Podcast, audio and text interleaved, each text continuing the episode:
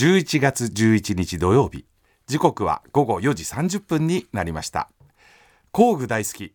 この番組はネットでもリアルでもものづくりのサプライヤー。トラスコ中山の提供でお送りします。工具大好き。こんにちは。川瀬良子です。こんにちは。高野倉正人です。工具大好き。すっかり工具好きになってきたいや、えー、そうなのかな？まあね。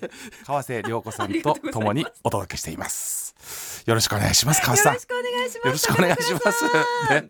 59回目だから。そういうことですね。そうですよ記念の回だからね。そうなんですよ、はい。ちょっといつもと違う感じで違う感じでやってみようかなと。お送りしたんですが、はい。今日は工具大好き始まってうん。59回目ということで、何の関係があるんだってみんな思ってますよこれ。そうですよね。59っていうのはははいい、何ですか川瀬さ工具でございます。よね、はい。ということで特別な日なんですよ。そうなんです。はい。行きますよ。お願いします。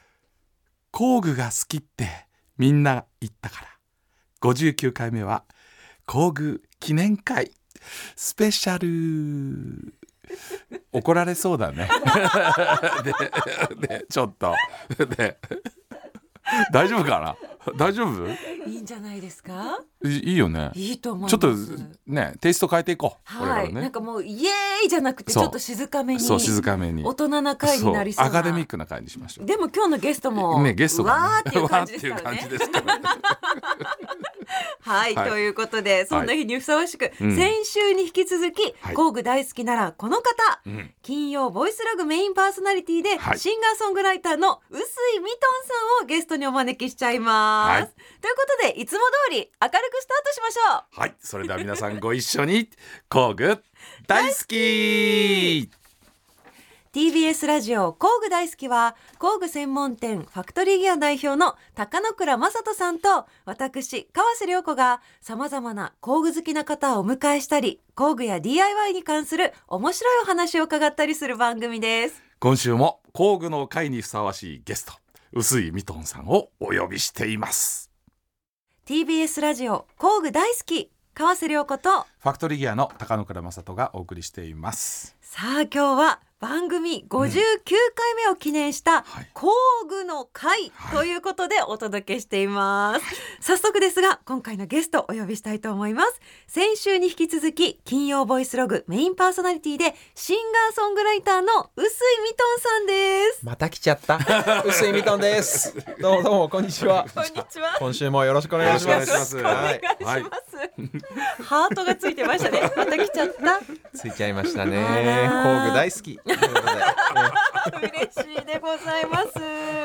さあ先週はですね、工具の会直前スペシャルにふさわしく、はい。いろいろお祝いしていく工具大好きなんですけれども、はい。今一押しの工具ということで、うん。ミトンさんからベッセルの電動ドライバーを紹介していただきました。そしてボッシュのインパクトドライバー返しをされうね、ことですね。そして欲しくなるっていう。ええええそれで欲しくなるっていう、ええそういう回でございまあでましたもちょっと。面白かったですよね。ね。電動うんいや面白かったですよ。まあ結構一つあったのはトルクっていうね、うん。トルクをどういうふうにあの機械を使うから、そのトルクのコントロールっていうのはやっぱりすごいいろんな意味で、うん。あの重要ですよね。そうですね。あとやっぱり道具ですから、そのデジタルのその電子のうん。世界でのチューニングみたいなのもこう日進月歩でこう進んでるんだなっていうのもよく分かった回でしたね。うん。だからまああの本体の方と先端工具をどううまくマリアージュで、あそうかそううん。か合わせていくかっていうので。ビットが重要というそうそうそう。話もね。そういうのがね。あの、ええぜひ皆さんも試していただければと思うんですけどね。うん。はい。そして高野倉さんとミトンさんといえば、ん。以前ねあの世界一の靴職人のそうそうそうそうそう。島本渉さんのところにはい訪ねた模様を番組でもお伝えしたんですが、素敵でしたね本当にね。なんていうんだろう全部が絵になりましたよね。うん。もう見るもの見るものがやっぱりこだわってらっしゃって、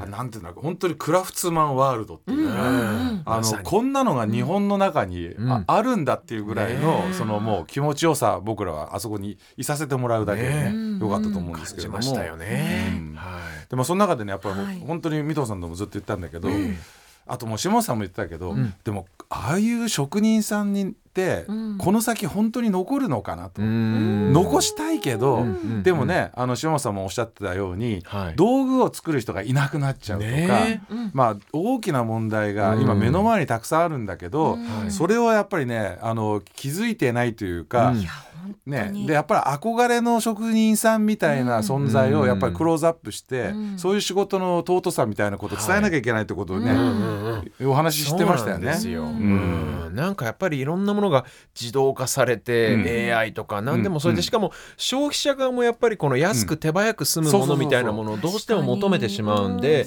やっぱり一人の職人さんが黙々と作る時間をかけてうん。丁寧に作るものっていはいうことをやっぱりそのなんか意識して守っていかないとやっぱりなくなってしまうんじゃないかっていうはい。不安には駆られますよねやっぱりね。だ。からやっぱりすごく大事なことは、うん。その意識するって今おっしゃられましたけど、うん。まさにそういう事実を意識することで、我々が例えば物を買う時の一つの基準にしたりとか、うん。やっぱりそういう世界に対して僕らがやれることは何なのかっていうことをはい。意識して何かアクションを起こすことがすごい重要じゃないかなっていうふうに、うん。あの思いましたね、あの時もね。うん。はい。うん本当にお二人のお話をこの回で聞いていて思ったのが職人さんが使う、うん。その職人さんを守ることも大事なんですけどその職人さんたちが使う道具を作る人たちがそうなんですよ。おってるっていう。またさらにそれが職人さんが作ってるとそう思そうですからそうですよね。うん本当にそこの大切さに我々が気づくべきですよね。思います。うんはい。うん。ということで今回ね、工具の会にまさに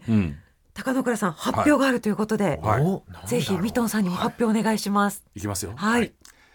職人さんの技術を守っていきたい。だから作っちゃったよ。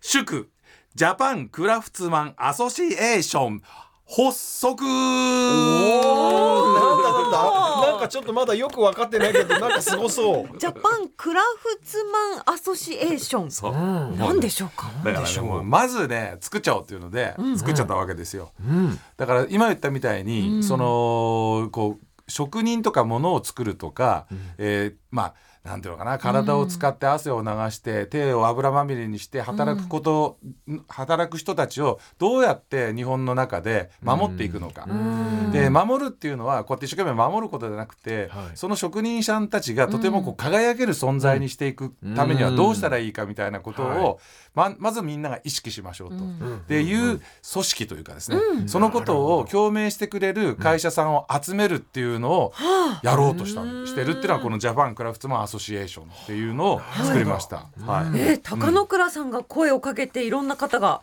そこに共鳴して。そうそうそうそう今いろんな方来てもらってるんですけれども、すごい。あのなんていうのかなボードメンバーでいろんな方来てくれてるんですけど、うん。あのこうアーティストの大平先生っつってね、あうん。のサタビルダーズで僕と一緒にこうチェーンソーアートやってもらった大平先生って方とかですね、うん。うん。あとあの某二輪メーカーうんのデザイナーの方とか、うん。あと面白いところで言うとあのミルノさんとかね。あミルノ先生。ミルノ先生もボードメンバーになっていただきました。おーはい。であとはあの経産省とかそういうところでいろいろとこうお仕事されてる慶應義塾大学の,、はい。あの経済学部の先生で、うん。僕の高校の同級生なんですけど、はい。その方にも話したら共感していただきまして、うん。まあ、やれることがあればぜひということで、まあ、いろんな方がですね共感していただきながら、うん。あと企業さんも本当にあのたくさん入っていただいて。うんやっぱりこれからのあのものづくりとか、うん。そういうこうねあの働く人たちをうん。まずかっこよくしていくことの重要性、うん。うん。でそれが光り輝く職業として外に発信することの重要性うん。を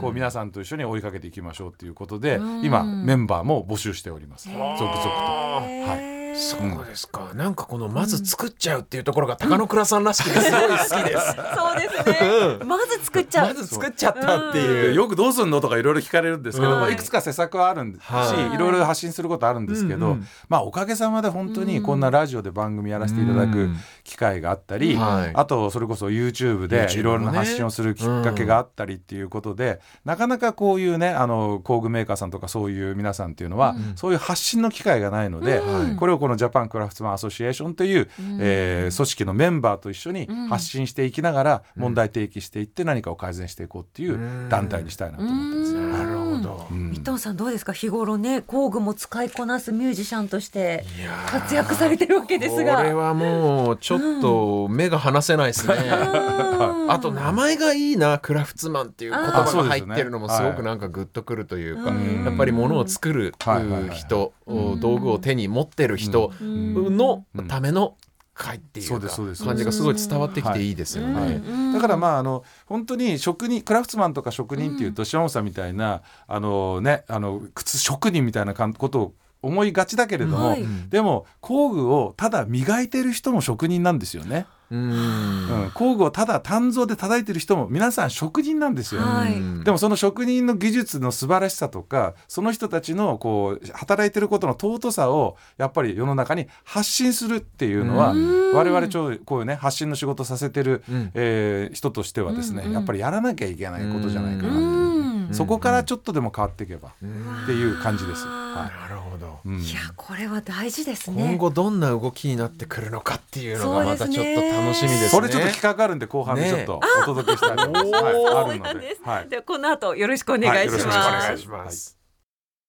TBS ラジオ工具大好き川瀬良子とファクトリーギアの高野倉正人がお送りしています。さあ後半も引き続き今日のゲスト、臼井ミトンさんとお届けしてまいります、よろしくお願いします。お願いします、はい。さあ前半はね高野倉さんからジャパンクラフツマンアソシエーション発足という発表がありましたが、はい。さらにはい。高野倉さんビッグなお知らせがあるということでお願いします、これねさっきも言ったんですけれども、ジャパンクラフツマンアソシエーション、まあ、発信者として我々がいろんなメディアを使ってものづくりに関わる人たち職人さんたちがとても、えー輝ける存在にするための発信をしたいっていうのがあったんですけど、うん。それに関連する形で発表させていただきます。はい。なんだろ2024年春ファクトリーギア史上最大300坪超ギガファクトリーギア神戸オープン。300坪？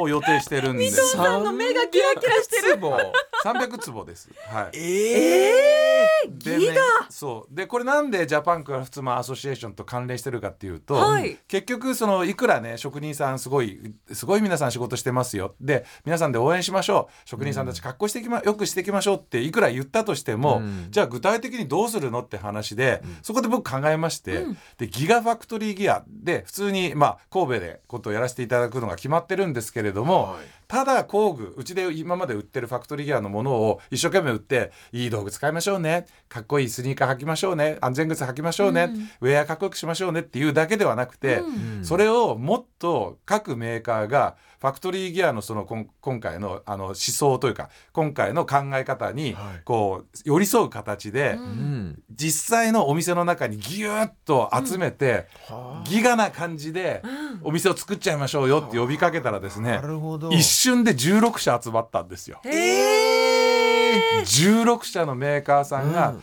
いや俺たちも一緒にそのやっぱり働く現場をかっこよくするのを一緒にやろうよって言って、そのねあの呼びかけた私にこうみんながこう嬉しいですね。涙が出るぐらい嬉しいじゃないですかこれね。うんそれで一緒になって、はい。まあそのファクトリーギアのがこう300坪の空間の中にうん。16社の皆さんがおのおの自分たちのメーカーが考える世界観をこういうふうに、えー作り上げていってその集合体が未来の、えー働く人たちをかっこよくしていく、えーベースになっていくんだよっていう空間作りをする。それでギガファクトリーギアすごい。うはい。わもうお話聞いてるだけでなんかときめく、ねえイメージ的にはなんか工具エクシエキスポ。うんあなんかこの常設通年でやるって通年でやってるはいなんかこのねまあそんな感じなんですよ。すごい面白そうまあちょっとつちなみにですよ、はいちなみにじゃあどんなところが来るのかっていうのをはいはいはいはいちょっと発表させていただきたいんですけれども、まずですねスナップオンジャパンと。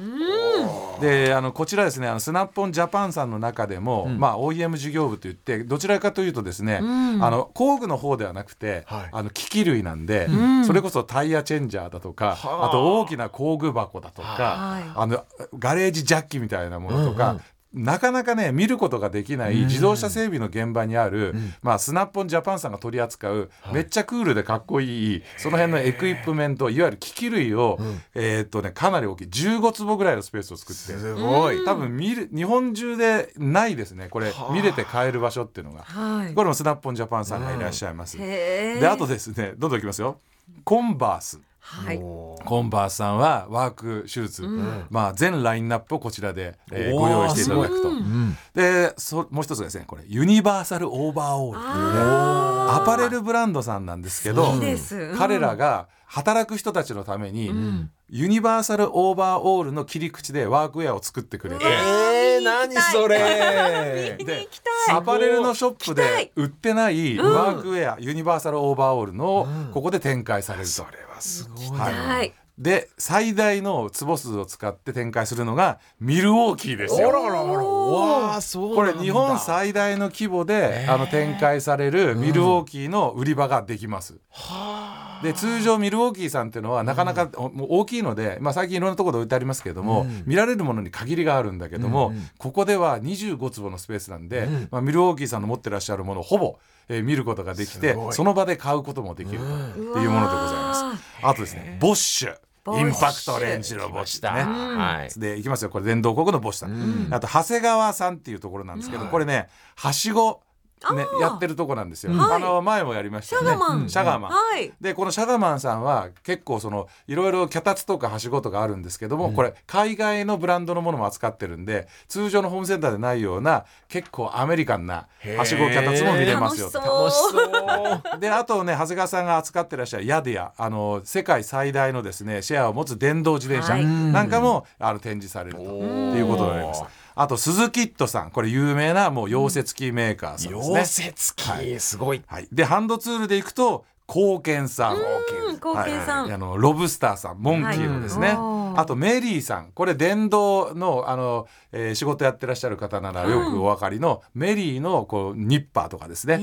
はい、これ電気設備屋さんにはすごく有名なあのメーカーさんです。うんであとですね潤滑剤の WD40、はい、ね WD40 さんこれアメリカブランドですよね、うん。でベトプロ。これ今大注目ですね。ベトプロ。北米からやってきた、えーブランドの腰袋やってるところなんですよ。へこれ大体世の中で売ら売られている廉価版の腰袋の大体10倍ぐらいする値段なんですけども、めちゃくちゃディテールがすごいんですよ。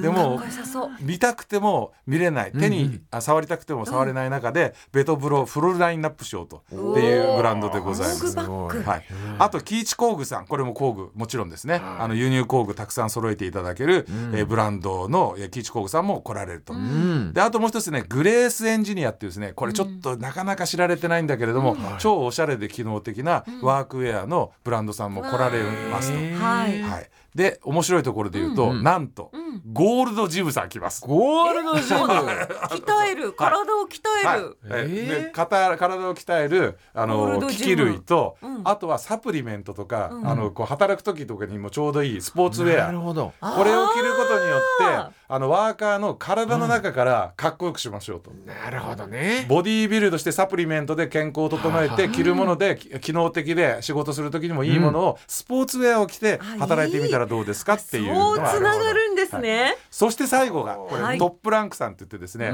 日本の輸入輸入車の高級輸入車を扱ってらっしゃるところが、なんと売り場の中に車の展示をします。わーお。へえこれは仕事以外のところでどんなスタイルを車とともに、えーなんていうのかなこう送ったらいいのかっていうのが容易に想像できる。だから、うん。昼間の生活からもうそのこうね仕事以外の時間までかっこよくしましょうというようなもので、このメンバーだけでやばくないですか？これいやちょっとすごい。これは。すごいですよねこれね、うん。かっこよさそう。かっこいいしかもうかっこいいしか言葉がもう間違いなくかっこよくなる。はい。なんかキラキラしてて、ねえ。毎日やってるんですよ毎日。うん。そうですよ。これがだからなんかあのスペシャルなこの期間限定のとかじゃなくてこれは通年であるわけですよね、はい。そこに、通年ですすごいな、どどこですか？場所は。あのーはい。神戸のね六甲アイランドなんですけれども、はいえ。っ、と神戸ファッションプラザっていうところの中に、えーできやできます。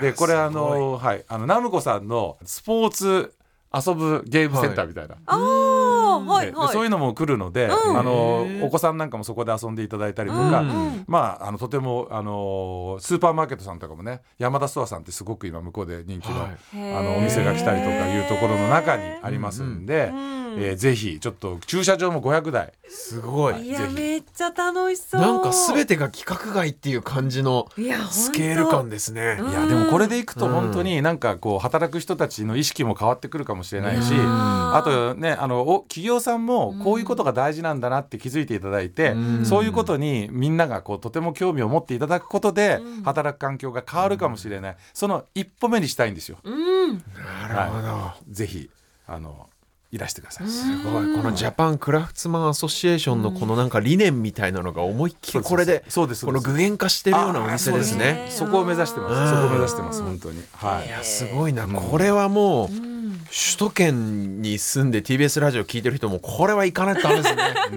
絶対行かなきゃこれは。ねうんはい。2024年の春ということなんですけど大体どれくらいを考えてるんですか？何がですか？オープン。えオープンはですね2024年の多分3月頭ぐらいになると思います。3月頭、はい。はい。うわ楽しみだ三藤さん開けといてください、開けときますね。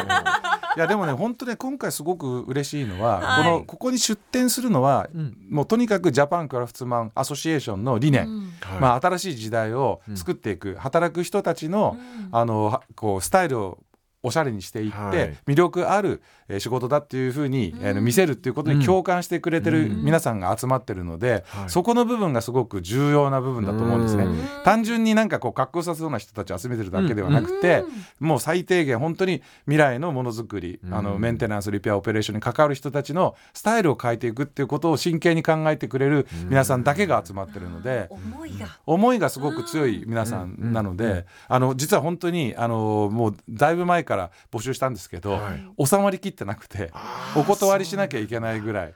なので、まあ、そのぐらい皆さんも本当に問題意識を持ってらっしゃる企業が多いんだなっていうことで、だからこの後もしかしたら違うエリアでもやるかもしれないと思うんですけど、もしもしお聞きのあの会社さんで、ジャパンクラフトマンアソシエーション今回のギガファクトリーギアの理念とか面白いなと思われる方いたら、まずはこのですねジャパンクラフトマンアソシエーションに、あの入っていただいて、はい。そうすると次何か話が来た時に、じゃあどうですか？一緒にやりましょうってなって、それが広がっていけば日本中にこう広がってね、ん。あのいい場所がえーできて皆さんのモチベーションにつながればと思うので、まあ、これ本当あの1か月5,000円で法人入れますんで。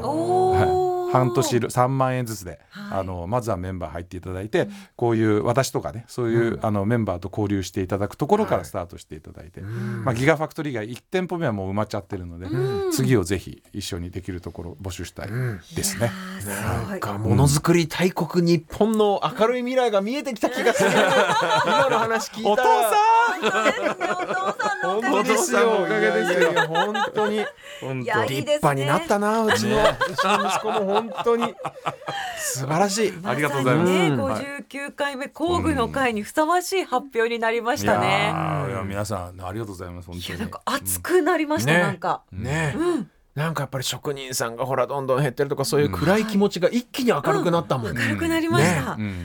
はい。楽しみですね。楽しみですね、うん。ありがとうございます。ありがとうございます。ということで2週にわたって臼井ミトンさんありがとうございました。ありがとうございましたありがとうございました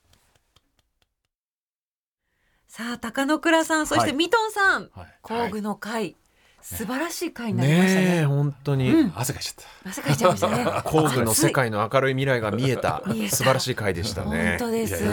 本当にミトンさんにこの場に立ち会っていただいて、んね嬉しいですよ本当に本当に。た。いやありがとうございます。なんかなんか出し切った感でえそう。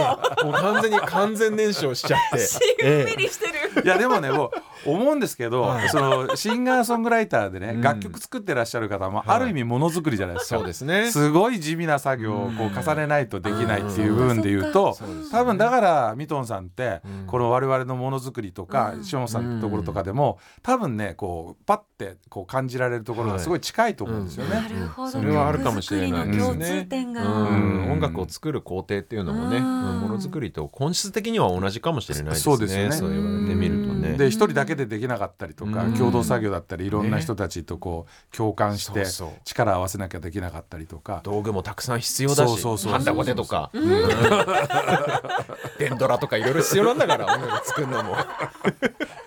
そうですよね。はい本当皆さん職人さんですからね。そうそうそうそうそう。ねえ。さあそんなミトンさんはい改めてお知らせをぜひお願いします。はい、私がパーソナリティを務めております金曜ボイスログ TBS ラジオで毎週金曜日朝8時半からちょっとねこれ放送時間が伸びましてね、えーおめでとうございます午後2時までの5時間半の番組に一時間なりましたはい、あなたのレビューがラジオになるをモットーにあなたの愛するものことをレビューしまくる番組ということで ちょっと1時間伸びたんでまたぜひ工具特集、ええ、来てください。ますぜひ。はい。はい。一時間伸びてどうですか？いやー思ったよりも1時間伸びても足りないっすね。時間が。思ったより足りないっすね。そうなんだ。